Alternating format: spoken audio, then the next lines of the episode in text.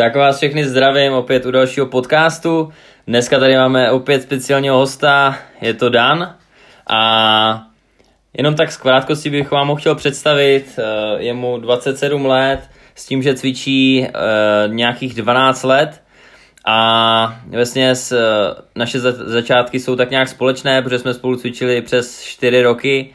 A oba dva jsme si prožili takovou tu cestu těch, když to řeknu v úzovkách, pumpiček a obecně uh, jsme zažili spolu hodně srandy a uh, zároveň i dřiny samozřejmě posilovně, takže uh, myslím si, že má uh, k tomu co říct a uh, teďka momentálně se zaměřuje převážně i na tu kalisteniku a obecně na cviky s vlastní vahou a s přidanou vahou, takže o tom se dneska budeme bavit, zároveň i o té výživě, co se týče toho, jakou výživu zkoušel on a co, mu doporu- co, co on doporučuje nebo e, s čím on tak nějak souzní. A pak se ho zeptám na nějaké i další zákulisní věci, co se týče cvičení, jak, jak to vnímá a tak dále. Takže e, jestli to takhle na úvod stačí, co říkáš, Dané? Ano, stačí, já bych jenom na začátek rád pozdravil všechny posluchače. Mm-hmm. A doplním, že začínali jsme vlastně cvičit, ale už od dětství se známe, protože jsme spolu hráli fotbal, takže tam byly i společné začátky, co se týče sportování, takže se známe takhle v tomhle ohledu dost dobře, ale jeden víme o druhém. Takže vlastně jsme takový dvojčata, protože uh, oba jsme začínali fotbal, že jo, ten jsme hráli od pěti let, ne? No, zhruba od pěti let. Od, od pěti let a vlastně cvičili jsme...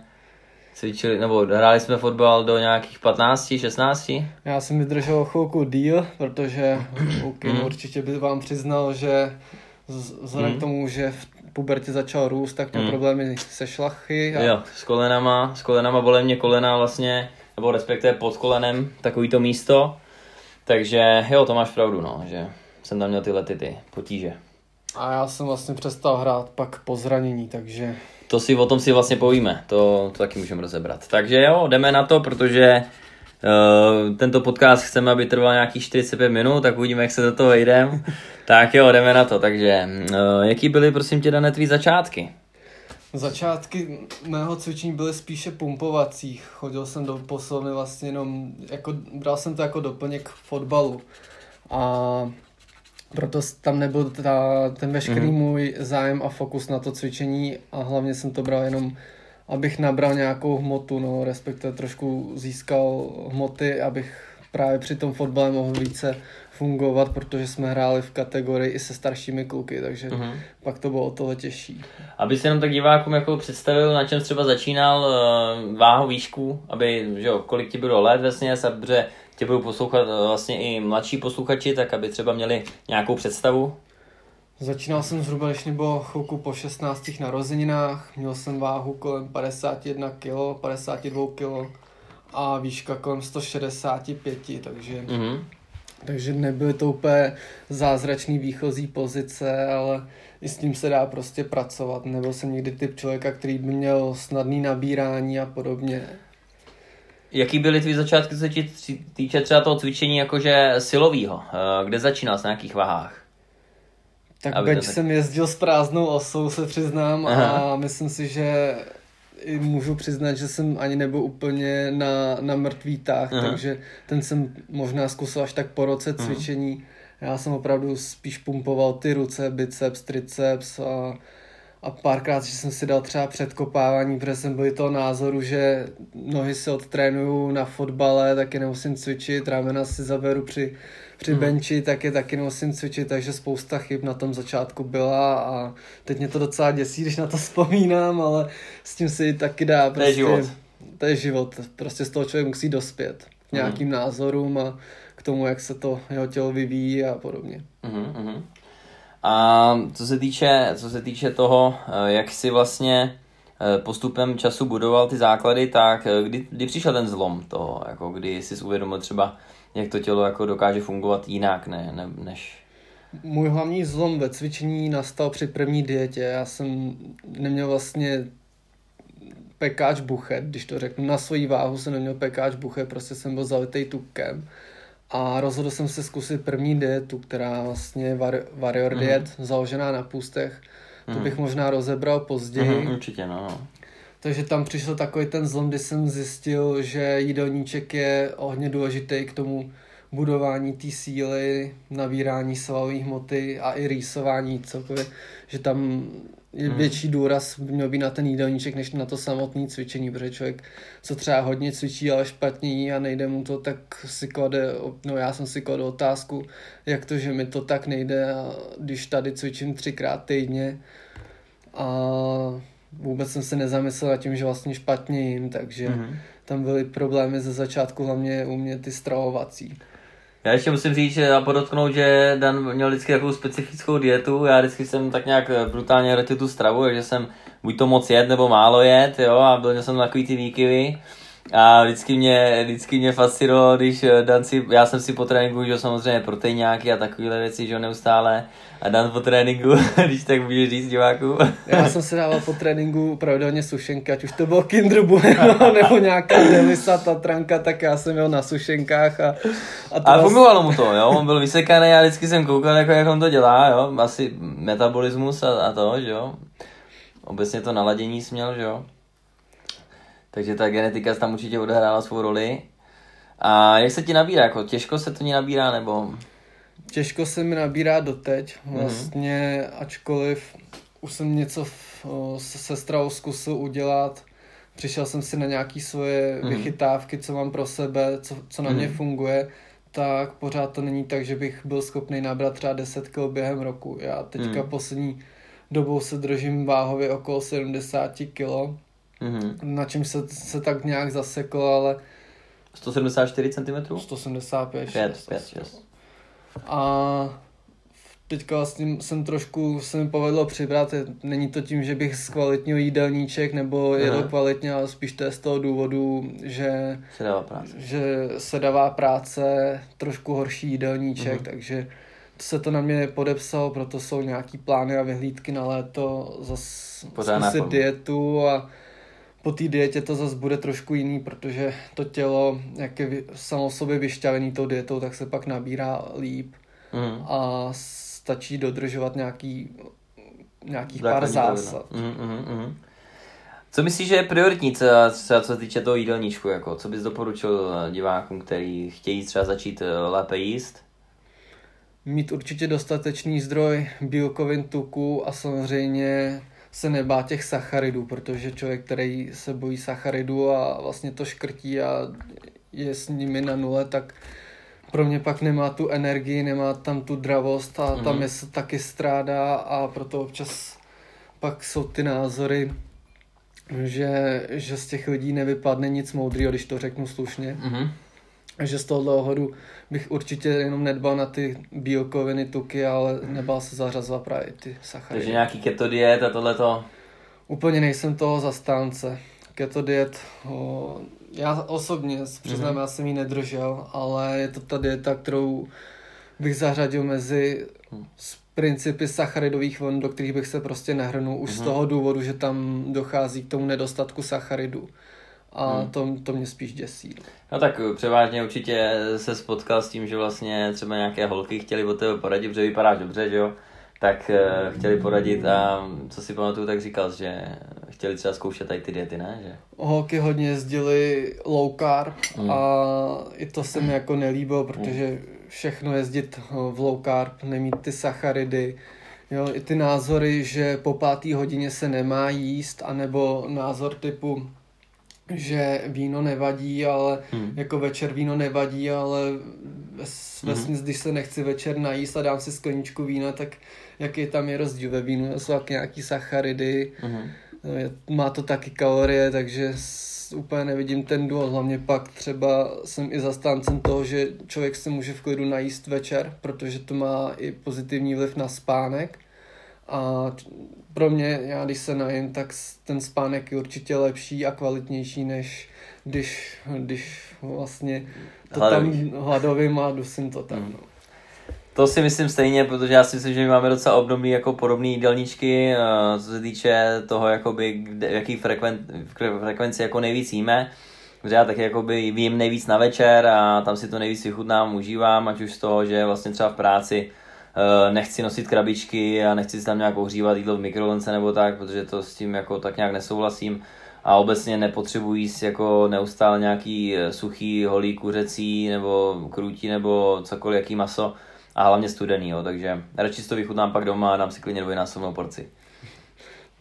V tomhle ohledu opravdu souhlasím, taky nejsem zastánce mm-hmm. mikrovlnných troub, protože tam to jídlo ztrácí tu čerstvost. Máš s tím zkušenost teda, jo? Ano, já jsem vlastně, když jsem byl mladší, tak když jsem nechtěl chodit do školní jídelny, tak jsem si pak doma ohříval jídlo, protože jsem ze školy většinou jezdil kolem té mm-hmm. čtvrtý hodiny odpoledne, takže jsem jedl takhle později mm-hmm. a, a vlastně ta mikrovlnka byla takový nejlepší kamarád, protože to bylo úplně jednoduché tam něco strčit a ohřát si to, protože v té době jsem byl, jak to říct, línej na vaření a mm-hmm. to se taky změnilo. Super, super. Tak jo, jdeme na další otázku. Jak dlouho cvičíš, to jsme již tak nějak řekli, a proč jsi začal cvičit vlastně? Tak ta priorita tam byla nabrat tu hmotu, aby se mi líp hrál ten fotbal s těma staršíma klukama, který většinou byli mm. nejenom o hlavu vyšší, ale třeba mm. i o deset kilo těžší. Mm. A pak už to byl taková součást, taková nedílná součást mýho životního stylu a to cvičení jsem se nedokázal jakože odpustit. Prostě jsem mm. rád cvičil, člověku to má jinou náladu, zbaví se toho stresu, mm. přijde na jiný myšlenky, mm. může tam mít nějaký fokus na něco, může, může mu to i pomoct třeba s nějakým budováním biznisu. Že, biznisu, má tam i ten cíl, takže se naučí si klást na sebe cíle a podobně, je tam i ta disciplína, o který to je. Hmm. Takže z tohohle ohledu v tom vidím, jako sport obecně bych řekl, že má spoustu výhod. Že tam člověk může si dobře udělat takovou přípravu na život a celkově hmm. bych i rád, kdyby se ty děti vedly k tomu sportu a vlastně měli ty možnosti. Jaký myslíš třeba, jaký je ideální sport, nebo jaký bys třeba doporučil, nebo jaký sport doporučíš svým dětem pak jednou? Tak pro mě bude hlavní, aby chtěli vůbec sportovat. Je dovést k tomu sportu. Je mi jedno, jestli budou plavat, je mi jedno, jestli budou se zaměřovat na atletiku, gymnastiku, nebo jestli budou chtít hrát kolektivní sporty. Ale pro mě bude důležitý, aby chtěli ten pohyb, aby chtěli strávit čas venku a podobně, protože to si myslím, že v dnešní době strašně moc chybí a z toho pak vyplývá spoustu nedostatků v tom zdraví a podobně, protože ta imunita se nevyvíjí doma u počítače, hmm. ale právě venku v tom bahně, kde se to dítě válí při sportování. Já si pamatuju, že vlastně byl můj každodenní sparring, co se týče třeba i toho fotbalu a tak, a to jsme kopali od rána do večera. Hráli různý vybiky, že jo, tam se, jsme se váleli, že jo, šeli jak, aby jsme stihli tu metu a všechno možný, nebo jsme vlastně hráli i ten, že jo, jak se to jmenuje? Tenis a... a i tu...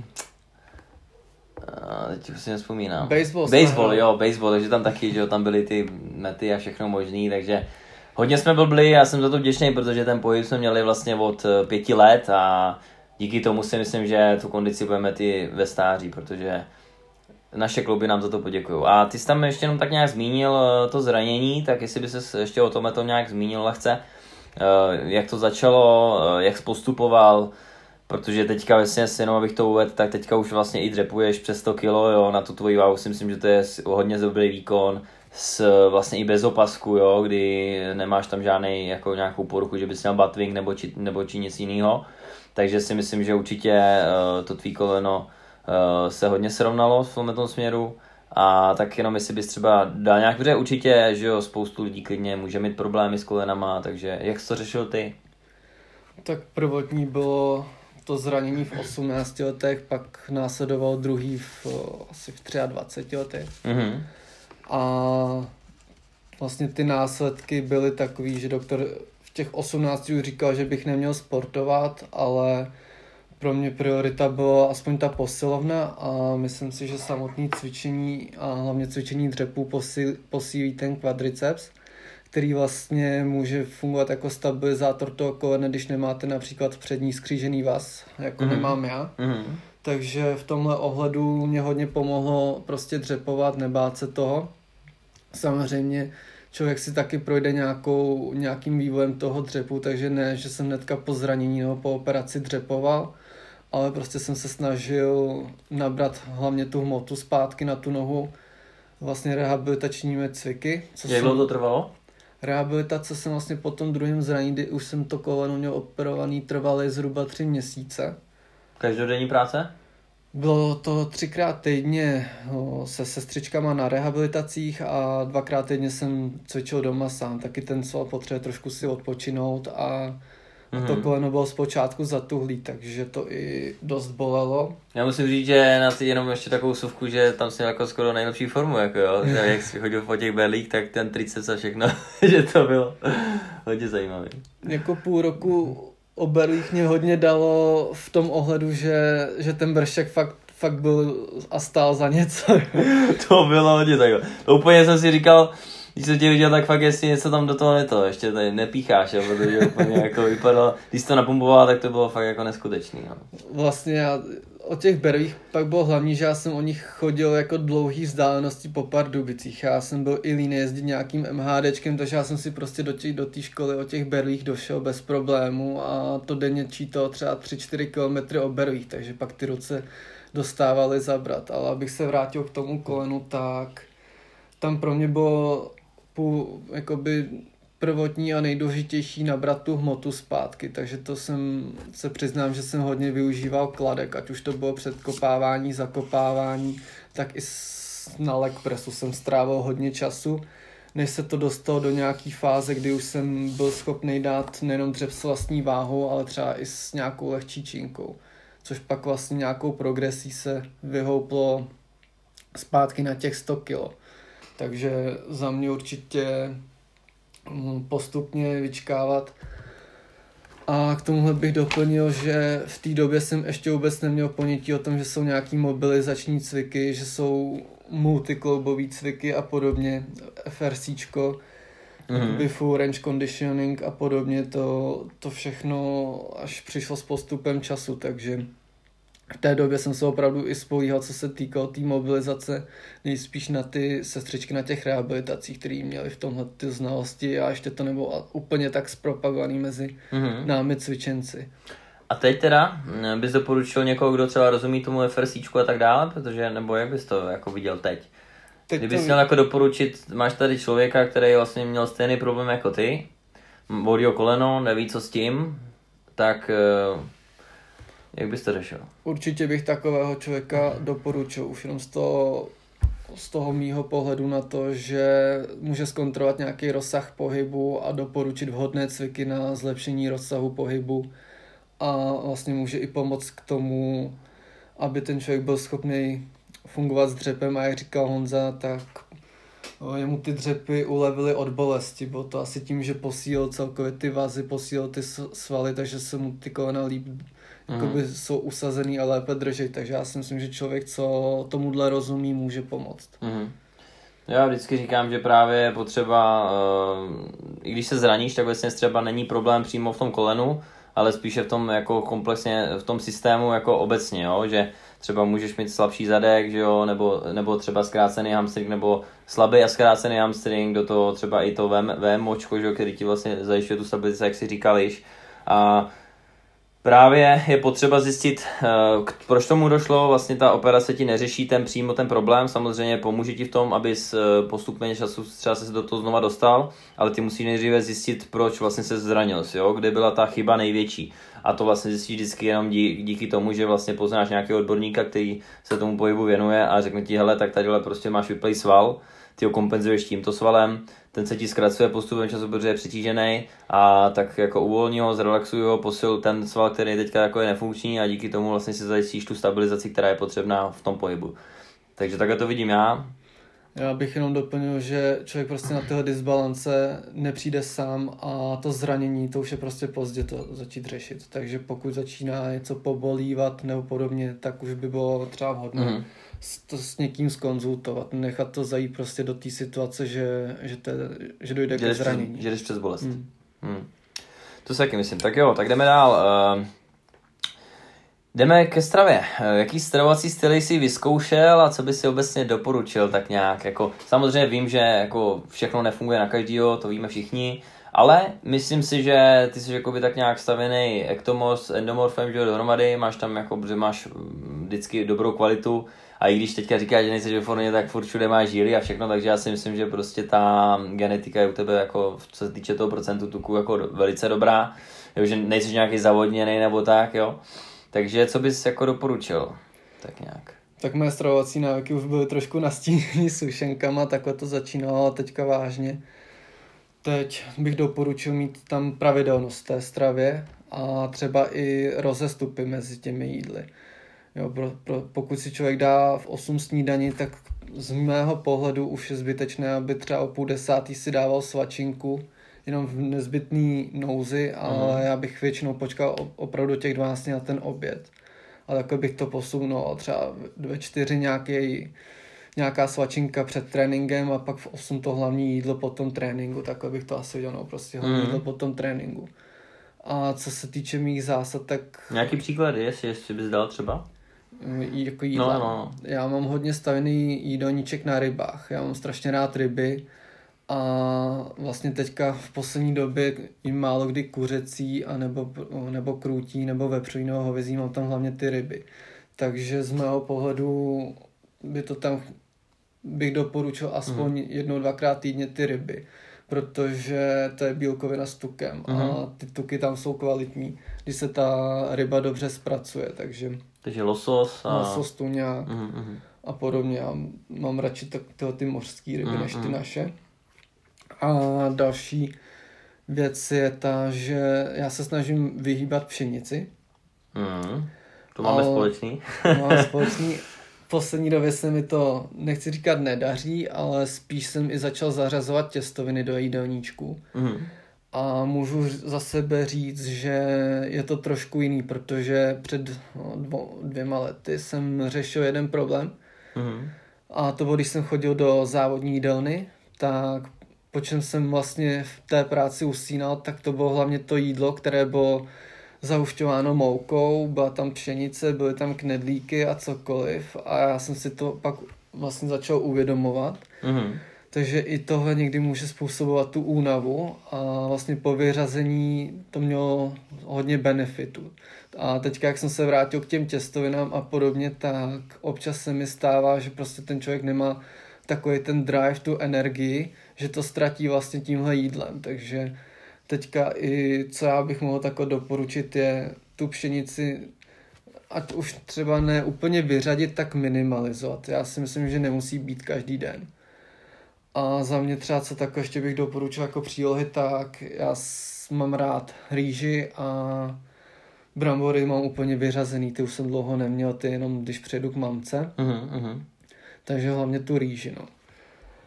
A co se ještě týče těch zásad, tak mít i vhodné množství těch bílkovin a tuku. Jo, nebo aby tam... v tom jídelníčku jedna věc o, extrémně nepřevažovala anebo extrémně nechyběla. Nemám rád ani jeden extrém, kdy, kdy chybí třeba úplně sacharidy, tak ani nemám úplně rád ten extrém, kdy chybí třeba tuky Aha. a podobně. Těch tuků se nebát, protože o, spousta lidí řekne, že to je moc tučný, ale přitom ten tuk nemusí být zrovna to nejhorší, co je na tom talíři. Když, to, když si to vezmeme z pohledu o, jakoby... No, třeba maso tučný, tak já si myslím, že ty tuky pak můžou mít i dobrý vliv na, to, na ukládání třeba některých vitamínů a dalších složek. No, není tuk jako tuk, pokud samozřejmě něco uděláte na přepáleném oleji, tak to bude asi trošku jiný. Že? Uhum, uhum. Um, dobrá, takže na večeři taky nějakou třeba rybu nebo nějaký kuřecí hovězí nebo krutí třeba s tou rýží nebo tak. Může jo. být. Takže převážně jako primárně jdeš uh, hlavně večer tu stravu, jo, s tím, že nějaký svačinky a tohle. Jinak já mám jinou zkušenost s tou stravovací jídelnou, vlastně už tam nechodím tak šest sedm let, možná už, možná už i díl. S tím, že právě jsem taky pocitoval tyhle ty útlumy a je to opravdu docela, mnohdy docela hodně velký problém. A proto jakoby, když už pšenici, tak jim většinou třeba po tréninku nebo tak, kdy mám to anabolické okno obecně, když jsem takový hladový, tam mě to tak úplně nevadí a A, a tak no, takže jdeme dál, um, nebo ještě něco, co bys chtěl třeba ohledně stravy říct? Ještě mě teďka jenom napadlo, že snídani tu, tu začínám bílkovinama s tukama, takže tak... vajíčka, anebo si dám klidně i třeba kozí sýr, který je lehce stravitelný a podobně. To je pro mě taková ideální snídaně, aby to člověk, člověka nabylo tu energii a právě vydržel těch pár hodin do toho oběda, aby tam nebyly ty svačinky. Takže taky máš takovou zkušenost, když si dáš vlastně bílkovinu s tukem, že třeba pět hodin musíš jíst a seš úplně najetej. Přesně tak. Tomu dáš třeba jenom nějaký lehkej, lehkej kofe nebo nějaký čaj třeba zelený a tak a nepotřebuješ nic jiného. Já jsem spíš víc na tu kávu než na čaj, mm-hmm. takže já si dávám kávu jako běžně. Mm-hmm. Tak.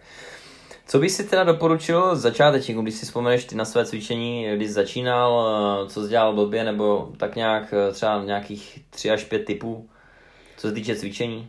Co se týče cvičení, tak já bych začal zjištěním mých disbalancí. Jestli opravdu ty cviky, co, co, co chci vykonávat, můžu vykonávat a když už, tak v jakém rozsahu.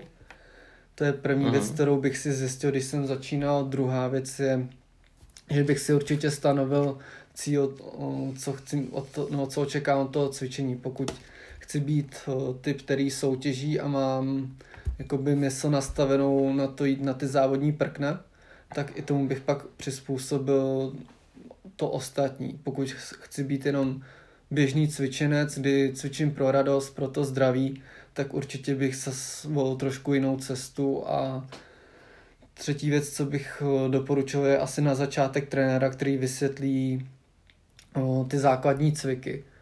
A mm-hmm. čtvrtá věc je, se týká těch základních cviků. Já bych si nastavil pár cviků, ne že bych zkousil, kde co uvidím na nějakém videu, mm-hmm. a opravdu bych se držel velké trojky, bench, dřep, mrtvo, mm-hmm. mrtvý tah a k tomu třeba přidal jako do, doplněk dipy na bradlech a schyby a military press. Mm-hmm. Což by mělo být komplexní, plus třeba se tam pak dají i zařadit good morningy místo mrtvýho tahu a podobně. Záleží, jak ten člověk je na tom s těma disbalancema. Jaký by byl trénink třeba? Full body nebo split? Tak tady si úplně nedokážu troufnout, co bych poradil do začátku. Já si myslím, že to je hlavně i o časových mož- možnostech. Pokud člověk má čas jít čtyřikrát týdně do posilovny, tak bych se nebál vůbec si dát split.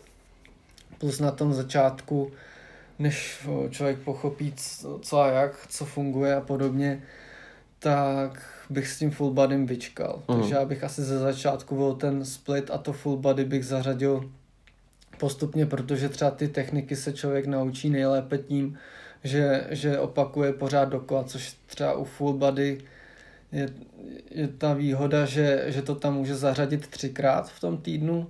Na druhou stranu zase tam třeba u těch full body tréninku nemusí být na to takový prostor, jako když si to dá ve splitu. Takže tady je napováženou to, kdy, kdy začít zař, zařazovat, o, jak to, jak to, kdy mít na to čas. Mm-hmm. Dobrá, ještě jenom k tomu tréninku, tak jestli bys třeba ještě jenom posluchačům trošku nezmínil tvůj trénink, co se týče toho, jak to máš rozdělený, jaký máš třeba ty tvý tréninky, nějaký maxima, jenom takhle jako lehce, aby věděli tak nějak, kam se může člověk třeba dostat za těch deset nebo dvanáct let spíše toho cvičení pravidelného, vlastně z třikrát týdně si myslím, že tam máš, jo, určitě. Když to budeš v průměru, tak třikrát týdně to tam bylo, tak jenom tak, aby věděli. Tak po těch deseti letech jsem se dostal v kalistenice na schybech na padesát pět kilogramů, na dipech sedmdesát kilogramů, ten dřep bude kolem sto deset, bych typoval. Mm-hmm. Jsem teďka dlouho neskoušel, se přiznám. Mm-hmm. Mrtvou jsem měl, myslím, maximálku sto šedesát kilogramů, bench jsem dal sto kilogramů, víc jsem neskoušel. Mm-hmm. Takže určitě se dá dostat na, na tyhle čísla jenom pomocí té kalisteniky, protože bench teďka mám úplně vyřazený. Vím, že ty jsi tam dal i schyb na jedné ruce. Víc? Dal jsem i schyb na jedné ruce v létě, když jsem byl o pět kilo lehčí. Ale dal.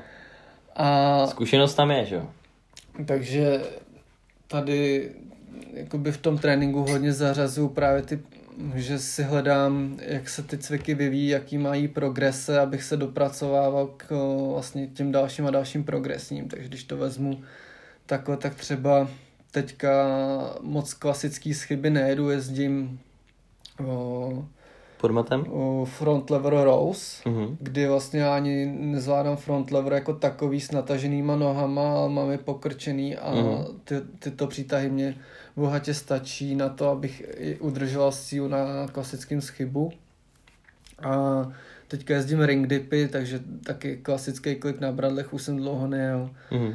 A můžu za sebe říct, že z toho, co jsem vypozoroval a zjistil nejenom na sobě, ale třeba co i propagují jiní, mm. co jsou vyloženě trenéři na Instagramu, no, mm. jako ne na Instagramu, jako jasně, všude, jako z médiích, jako médií, sociálních. Soci... Mm. Kteří se takhle pohybují a věnují YouTube, se tomu. YouTube, Instagram a tak, Facebook. Tak... Jako vlastně ta síla se dá i získat nepřímo cvičením toho daného cviku, když to takhle řeknu. A já aktuálně střídám většinou silový trénink s nějakou, nechci říkat pumpovačkou, ale je to vlastně taková hit cardio trénink, mm. kdy, kdy vlastně tam mám více opakování a pak opravdu jsem napumpovaný. Mm-hmm. Tak, teďka se jenom dostaneme k té kalistenice. Jaký to má výhody, proč by to měl třeba člověk zkusit? Jaký na to máš názor, když si to srovnáš kalistenika versus třeba příklad kulturistický trénink eh, ohledně funkčnosti? Co ti to přinese třeba, když srovnáš kruhy versus eh, nějaký třeba eh, kladky a všelijaký stroje, který ti vlastně pomáhají v tom pohybu? Ať už to je nějaká skotová lavice, že kdy tam máš eh, tu ten stroj, nebo, nebo třeba protisměrný kladky, nebo obecně jakože Uh, stroje, jak, jak máš třeba takový ty uh, fit, fitness, uh, fitness stroje, kdy jenom fakt si sedneš, máš všechno zafixovaný a cvičíš třeba jenom triceps, jenom prsa, jenom ruce, jo, tak nebo jenom, já nevím, já samozřejmě mě určitá nějaká tady ta specializace je fajn, dobrá, ale za mě jakoby ty uh, lidi nebo obecně ty, co, co cvičí, tak uh, na těchto strojích, tak si myslím, že právě tam chybí pak takový to napojení, to mind connection. No. Tak uvidíme, co řekneš ty. Z mého pohledu já izolovaný cviky nezařazuju, takže to je první věc, kterou jakoby vyškrtávám. A druhá věc je, že kladky taky nezařazuju už v pěknou řádku let, a to z toho důvodu, že na dojezd dobrý, mm-hmm. ale myslím si, že přítahy na kladce nenahradí to, co ti dá schyb. Za mě ten schyb je víc komplexnější cvik, a proto i se třeba doporučuje se jen tak vyvěsit, a to, to ti kladka nenahradí. Takže z tohohle ohledu já si myslím, že nemám problémy s, s cviky, co, co se týče jakoby... kde se využívá osa, jako je, že jo, jinak nedáš dřep se závažím, mrtvý, tak to je tak jeden ze základních pohybů, přemístění a podobně. Ale přijde mi, že ty kalistenické pohyby jsou takový přirozenější pro to tělo. Využiješ to vlastně i někde jinde, než mimo posilovnu, když to řeknu. Právě tak. Mhm.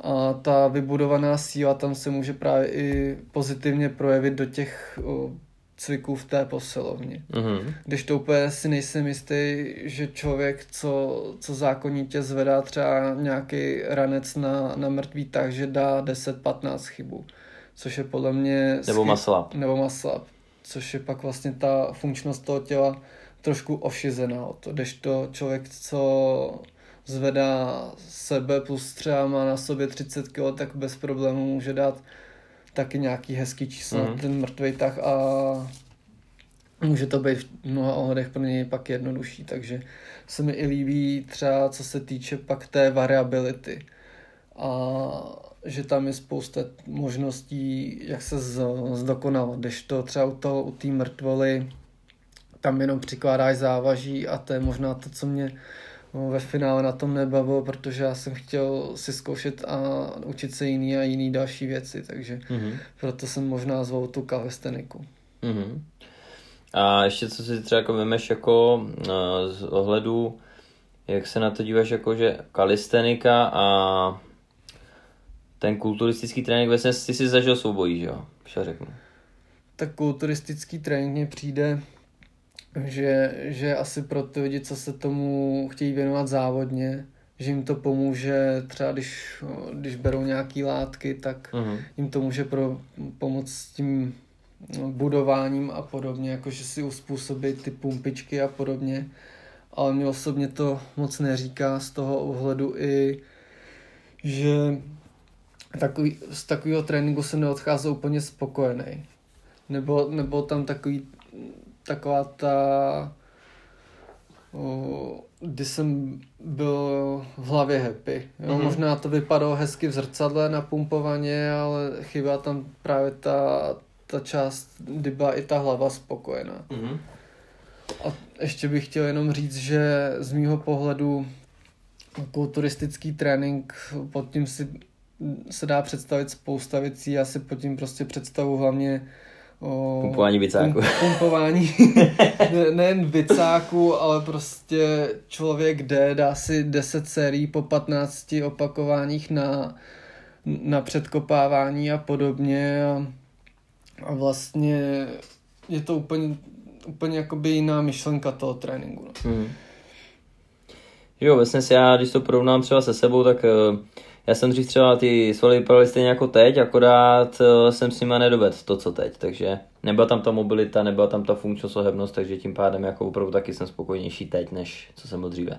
A jinak ještě ohledně té kalisteniky, tak já třeba v tom vidím strašný jako pozitivum, proto jakoby i to rád občas zařazuju takhle do tréninku, tak vidím na tom to, že vlastně člověk si vezme kruhy, vezme si kdekoliv a normálně může si odcvičit takovej trénink krásnej. Jo, samozřejmě už musí tam i nějaký skilly, jako je muscle up a tak dále, nebo určitý třeba schyby a tak. Jo, takže jako úplně pro začátečníky to třeba není, nebo jako může to být, když třeba si máme i expandy a tak dále, ale vidím na tom to, že opravdu si zacvičím kdekoliv, kdykoliv, jo, a nepotřebuji na to skoro nic, jenom stačí kruh a vlastně i bez těch kruhů to jde, aby uh, si to člověk zacvičil. Jak se na to díváš třeba ty? Já to vidím úplně stejně. Já jsem vlastně domů si pořídil hrazdu a, a zavěsil na ní kruhy a odejdu celý trénink. Bez, bez toho, aniž bych řešil, že jsou zavřený momentálně posilovny, anebo kam hmm. dám doma osu, kam dám doma támhleto, támhleto, co se k tomu prostě potřebuje. Hmm. Mně opravdu jako čistě stačí ta hrazda, plus já mám ještě zátěžovou vestu teďka, takže si myslím, že jak jsem říkal, ta variabilita tam je trošku větší, protože málo kdo může mít doma osu a podobně. A zas, zas úplně bych neviděl o, s tím jakoby problém, mm. že ta osa se dá prostě i zavěsit do dveří, že jsou i teďka, pro, teda osa, pardon, no, razda. Razda, jo. Já už myslím na osu a... Už myslíš, že dneska mají cvičit vrání. Přesně to tak. Jsou. Razda se dá zavěsit i doma mezi, uh-huh. mezi futra, takže i v tomhle, v tomhle t... je jiný. jiný. No a to je dobře. Uh, teďka ještě, co jsem to chtěl, tak... Uh... Kali, jenom jo, jestli bys ještě řekl, kolik tak nějak tě stála třeba ta posilovna, aby, aby jako tak nějak posluchači měli trošku, trošku pojem o tom vlastně, jak člověk může cvičit.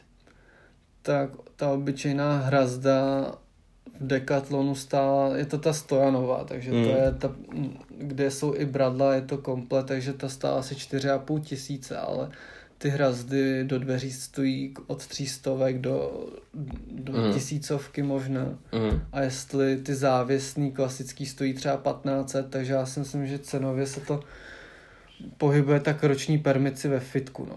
Mm-hmm, mm-hmm. Takže za rok vesměs máš pak tu posilnu zpátky a vesměs můžeš na tom cvičit klidně celý život. Vím, že máš kruhy a tady ty věci, že to tak je na řádu osm stovek a tak, takže myslím si, že na tohle to může právě dosáhnout i klidně mm, mladý kluk, který má nějaký kapesný. Právě, já si taky myslím, a jak říkám, není úplně potřeba tahle ta stojanová hrazda, protože stačí ta hrazda do dveří, k tomu zajet obyčejný kliky, mm-hmm. kde je spousta variant, pak k tomu za- zařazovat dřepy, dřepy na jedné noze.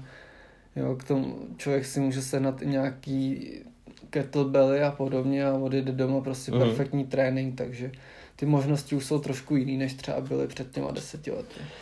Tak a dostáváme se dále, když je Jeff mistr dřep, tak ty si myslím, že jsi mistr takový jakože přes tu mobilitu, tak jestli bys třeba ještě posluchačům řekl ohledně té mobilizace, jaký ty máš zkušenosti, že vím, že z začátku jsme to vůbec nejeli a pak jsme se do toho nějakým stylem dostali. Tak jak dlouho třeba jezdíš mobilitu, kdy ses k tomu dostal a tak dále? K mobilitě jako takové jsem se dostal, myslím, že před dvěma roky, kdy jsem měl tu možnost být diagnost, diagnostikován. Mm-hmm. A už vlastně chvilku předtím jsem sám jezdil a po, vlastně po zjištění, že to je opravdu hrozný, jsem se v, to, v této oblasti začal více zajímat. Mm-hmm. A spousta těch mobilizačních cviků je i v józe, takže ta jóga třeba může pomoct tou mobilitou. Pokud nechcete přímo si říkat, že jdete cvičit mobilitu, tak si můžete říct, že jdete cvičit mo- jogu. Aha.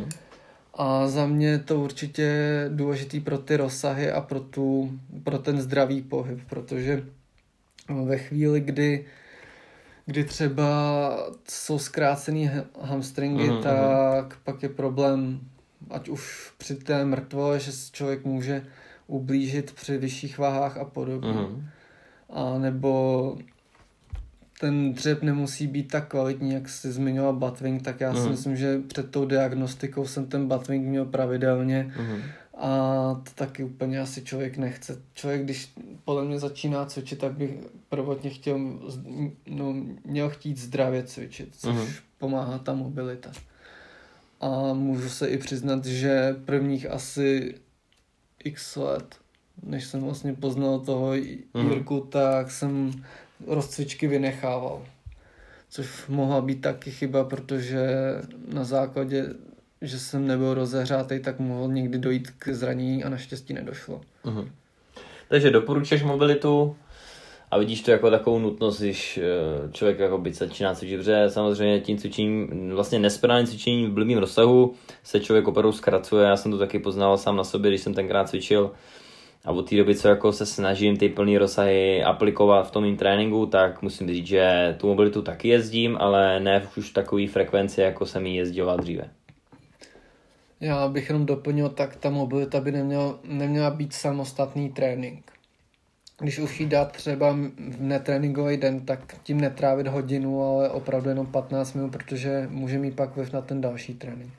Tak jenom z tohohle jakoby pohledu mm-hmm. z mýho, tak bych na to nestavil jako celý trénink na té mobilitě, tak bych to asi řekl. Hmm, já vždycky ještě říkám, že ohledně té mobility tak je potřeba vlastně, pokud ji chci třeba zlepšovat, tak nejdříve si to uvolním, dostanu se do třeba lepšího rozsahu a ten vlastně pak posílím skrze ten trénink, takže takhle to třeba beru jakoby já, když jedu, takže proto určitě na začátku si myslím, že to je velice, velice prioritní věc, na kterou by měl dotře, samozřejmě sedíme, že jo, máme Máme tu sed, máme většina jako z nás máme sedavý zaměstnání, tím pádem jako nám ty bedroky, šlostění svaly a obecně ty záda, všechno nám tuhne. A je potřeba to rozmobilizovat. Dobrá. Jenom takový ještě rychlej nějaký tip na to, jak nabrat svaly. Určitě, že jo, jsou mladí muži, že jo, chtějí, chtějí být robustní, chtějí být silný, chtějí být velký. Tak jenom tak třeba tvůj nějaký tip, co co ti seděl třeba v tvý cestě, že vesměs přeci jenom nabral z dvacet kilo. Tak. Myslím si, že ve svalový motě, takže uh, určitě máš co říct, jo, za to, za, za tu celou tvoji dobu. Základem bude zkvalitnit stravu, protože ve chvíli, kde jsem zkvalitnil stravu a začal se na ní trošku víc zaměřovat a zjistil jsem, že mít čerstvé potraviny a nebát se vlastně těch sacharidů a podobně, tak, tak v tu chvíli se mi i lépe nabíraly ty svaly i z toho pohledu, že třeba jsem si žil v domění, že rychlý cukry mi vynahradí to, co mi dá rýže, a ono to tak úplně není, protože ta energie z těch rychlých cukrů se taky většinou rychle ztratí, tak i v tomhle ohledu být takovej, že, že zvolím Variant, varianty jídel, který, který mají i tu, jak to říct, udrž, udržitelnost. udržitelnost. Mm-hmm. Dobrá, uh, takže vlastně s, uh, hodně to dáváš, tak jednoduchý cukr dáváš, ale třeba po tréninku a tak, ale spíše to zakládáš na tom, na těch kvalitních sacharidech a hlavně kvalitních bílkovinách. Ano, přesně tak, maso. Já vím, že právě u tebe, já vím, že právě u tebe jako nastal hodně zlom, když začal jíst víc ty bílkoviny, že jo? Když jsi tam měl tu kvalitu těch bílkovin, tak najednou úplně zbyl velký, že jo? No, ono taky byl rozdíl, já jsem měl jednu chvíli postavený jídelníček a bílkoviny stuky na, na mléčných výrobcích, mm. což úplně ne, nedávalo to tak kvalitně tu tak. hmotu, mm. tak jako když si člověk dá prostě maso, ryby a podobně. Mm. Já neříkám vyřazovat mléčné výrobky, ale určitě na tom nestavět celý jídelníček. Prostě ten, těch sto gramů ajdamu, co má třicet gramů bílkovin, není rozhodně jako pořádný kvalitní flák masa, protože jak víme, tak o, to je průmyslově mm. zpracovaný ten sír a není to úplně ideální pro to tělo. Já třeba i vždycky hodně doporučuji i farmářské produkty a obecně třeba kozí produkty, protože e, samozřejmě vždycky lidi se mě vtají a říkají jako to ti stačí, že jo, takhle asi tam třeba dám jenom osmdesát gramů toho kozího síru, ale vesně mnohdy mě to opravdu nahradí klidně dvě stě gramů, tři sta gramů ejdamu a hlavně se na tom dobře pochutnám, netlousnu na tom, cítím se na tom skvěle, nezatěžuje to. Máš to stejně? Mám to stejně a můžu říct, že u toho kozího síru nebo obecně u kozích výrobků pociťuju lepší střebatelnost oproti tomu, no, když si člověk prostě dá ty výrobky z kravského mlíka, ještě obzvlášť průmyslově zpracované, mm. takže pak ty výrobky z těch farm, od těch farmářů nebo i vlastně obecně z toho kozího mléka to tělo lépe podle mě využívá a lépe zpracovává. Tak paráda, jdeme k poslední otázce našeho podcastu. Co by si napsal na billboard, kdybys měl možnost to dát na cel, jako všude po světě? Všichni by to viděli na měsíc třeba. Vždy chtějí víc. Z toho důvodu, že člověk by se neměl zastavit na jednom místě a chtít se posouvat. Mm. Ať už v osobním životě, profesním nebo ve sportu, vždy, vždy chtít víc. A neuspokojit se na, s tím mm-hmm. základem. Mm-hmm. To je hodně dobrý. Tak jo, takže já ti moc krát děkuju, Dane, že se zúčastnil a byl jsi tady na tom našem podcastu společném. Věřím, že jste si to užili a určitě pokud máte nějaké dotazy, tak mě sdělte na Instagramu nebo na Facebooku nebo na YouTube, to je úplně jedno kde. A uvidíme se, uvidíme se příště, mějte se krásně. Uh, jestli ještě něco chceš dodat? Já děkuji za pozvání k, do tvého podcastu a rád bych se rozloučil s posluchači. Mějte hezký den a zbytek uh, třeba ještě někdy. Někdy jindy. Určitě dáme jindy. další, další jakoby podcasty. A hlavně cvičte, hlavně protože cvičte. Pohyb je život, jo. Ano. A směrem k dlouhověkosti. Přesně tak a člověk se cítí hnedka líp, jo, protože opravdu, jak jsi říkal, zbavení se stresu, zlepšení nálady, tím pádem i pak vás napadají jiné nápady, chcete něco realizovat, tvoříte, nejste takový jako přichcíplí, že jo, nemáte tam tu mlhu v té hlavě a jedete, jedete, jedete a ono to jde. Přesně tak a učíte se, jak si stanovovat cíle, mít disciplínu za sebe, pokud jste mladí, bude se to hodit, pokud jste starší, tak určitě vám to připomene i že tohle je důležité v životě. A tady vidíte, že jo, že vlastně s nám obou je dvacet sedm let a oba dva jsme s tím cvičením nesekli, jo. Oba dva jsme tam měli nějaký kratší pauzičky, jenom tak nějaká nemoc tohleto, ale jinak jsme s tím nesekli, nesekli a nechce, nesekneme, protože já vždycky říkám, pokud vás to baví, naplňuje tam ta vášeň, tak jako nechcete přestat. S tímhle můžu souhlasit a potom se jim můžu podepsat. A vidíte, že to jde i naturálně, takže já si myslím, že určitě super, že dále cvičíš a můžeš tímto inspirovat ostatní, takže určitě gratuluju v tvé cestě, protože za mě určitě ta tvá cesta má smysl a má jasný cíl a to je vlastně zdraví, jak jsi, jak jsi sám řekl. Určitě se těším, až dáme trénink v padesáti třeba, to bude, to bude legrace. Tak jo, mějte, mějte se a zase někdy. Ahoj.